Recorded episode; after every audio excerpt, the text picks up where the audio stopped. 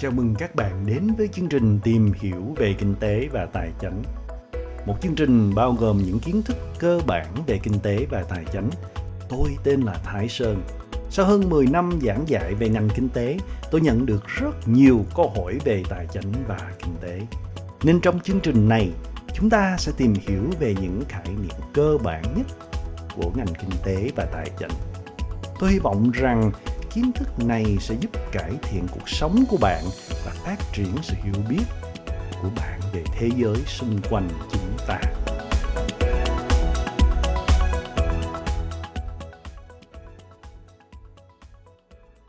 Vào thứ Tư, ngày 6 tháng Giêng năm 2021, Quốc hội Hoa Kỳ đã chính thức công nhận ông Joe Biden là người đắc cử của cuộc ứng cử tổng thống cho năm 2021 và ông Joe Biden sẽ bắt đầu chính thức nhậm chức vào ngày 20 tây tháng Giêng năm 2021 và sẽ đem một cái chính quyền mới vào quốc hội và uh, chính trị của Hoa Kỳ. Với một chính quyền mới thì chúng ta sẽ chắc chắn thấy nhiều sự thay đổi trong nền kinh tế, chính trị và ngoại giao của Hoa Kỳ. Hôm nay tôi xin mời bạn cùng suy ngẫm với tôi ba điều có thể xảy đến với nền kinh tế à, Hoa Kỳ trong những sự thay đổi này à, và ảnh hưởng đến nền kinh tế của thế giới trong 4 năm kế. Chúng ta cùng tìm hiểu.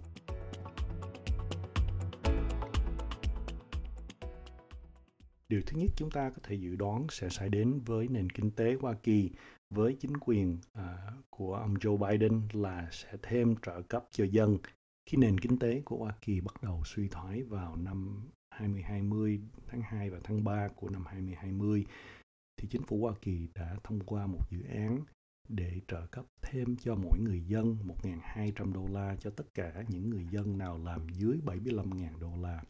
Và sau khi đó thì à, trong quốc hội của Hoa Kỳ có nhiều sự bàn cãi về à, con số này và có nên trợ cấp thêm cho dân nữa hay không cho năm 2020.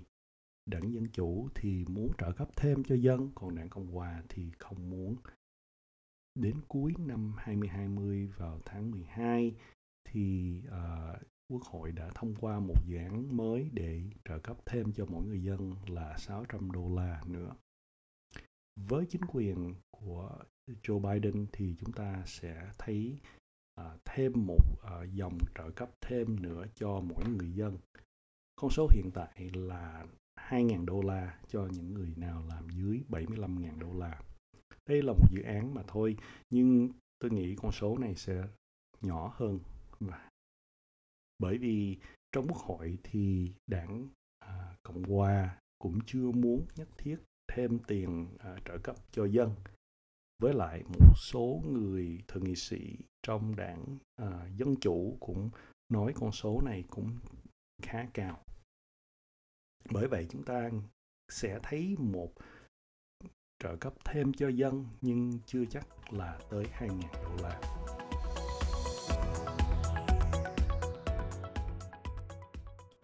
Điều thứ hai chúng ta có thể thấy xảy đến cho nền kinh tế Hoa Kỳ đó là thêm trợ cấp cho chính phủ tiểu bang.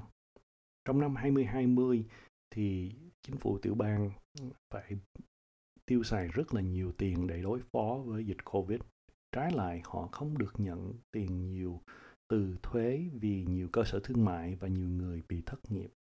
Bởi vậy, à, những chính sách của họ bị à, thua sút rất là nhiều trong năm 2020.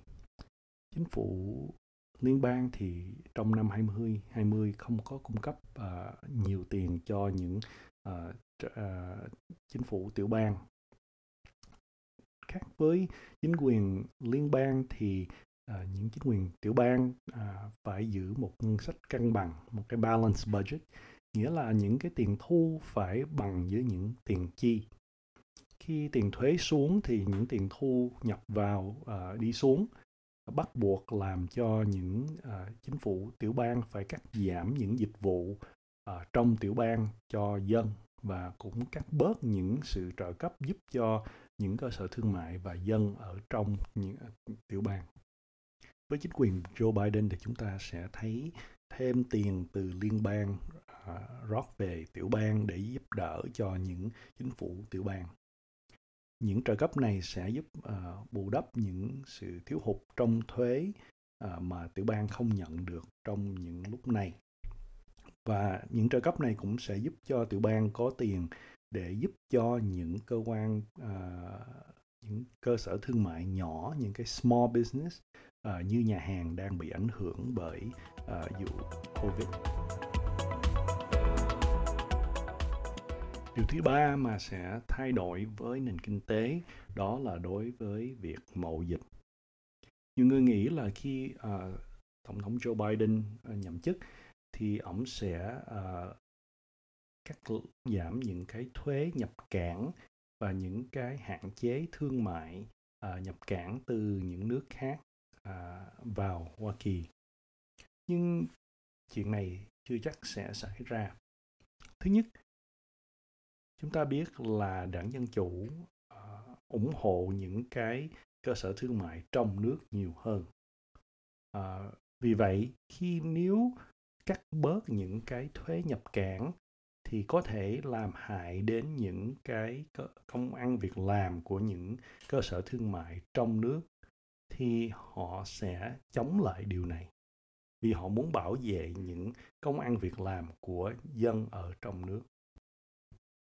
Điều thứ hai, chính quyền Joe Biden sẽ dùng những cái thuế nhập cảng và hạn chế thương mại để thương lượng lại những cái hiệp định uh, thương mại giữa Mỹ và những uh, quốc gia khác. Thí dụ giữa Mỹ và Liên hiệp Âu Châu thì uh, Liên hiệp Âu Châu đang có một cái thuế nhập cảng mà ảnh hưởng ở trên những hàng hóa uh, của Hoa Kỳ nhất là những cái hàng hóa về công nghiệp công nghệ à, à, trị giá là 4 tỷ đô la. Thì chúng tôi nghĩ điều này sẽ thay đổi vì chính quyền Biden sẽ uh, thương lượng lại và đem cái con số này thấp xuống. Điều thứ ba là sự mậu dịch giữa Hoa Kỳ với Trung Quốc. Ông Joe Biden đã đề cử bà Catherine Tai là người à, đại diện Hoa Kỳ để thương lượng à, với Trung Quốc trên uh, mậu dịch. Theo cái quá khứ của bà Catherine Tai này thì chúng ta thấy là bà là một người rất cứng rắn đối với uh, Trung Quốc. Uh, chúng ta nghĩ cái cách Mỹ sẽ đối phó với Trung Quốc là dùng những đồng minh ở tại Á Châu và tại Âu Châu để làm áp lực trên Trung Quốc. Nhưng chúng ta không nhất thiết thấy Ờ, Mỹ sẽ bớt lại những cái thuế nhập cảng hay là những cái uh, hạn chế về thương mại giữa uh, Mỹ và Trung Quốc với chính quyền mới của ông Joe Biden vào năm 2021 sẽ đem lại nhiều sự thay đổi trong nền kinh tế và tôi hy vọng sẽ được đề cập đến những điều này trong một chương trình tương lai.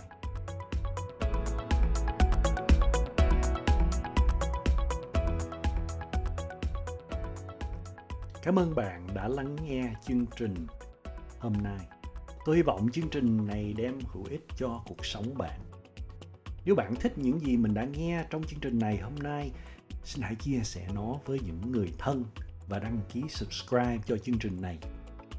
Nếu bạn có ý kiến, câu hỏi hoặc đề nghị nào cho những chương trình trong tương lai, xin vui lòng để lại comment. Chúng tôi rất mong muốn được nghe những comment từ các bạn. Xin chúc bạn và gia đình có một ngày tuyệt vời.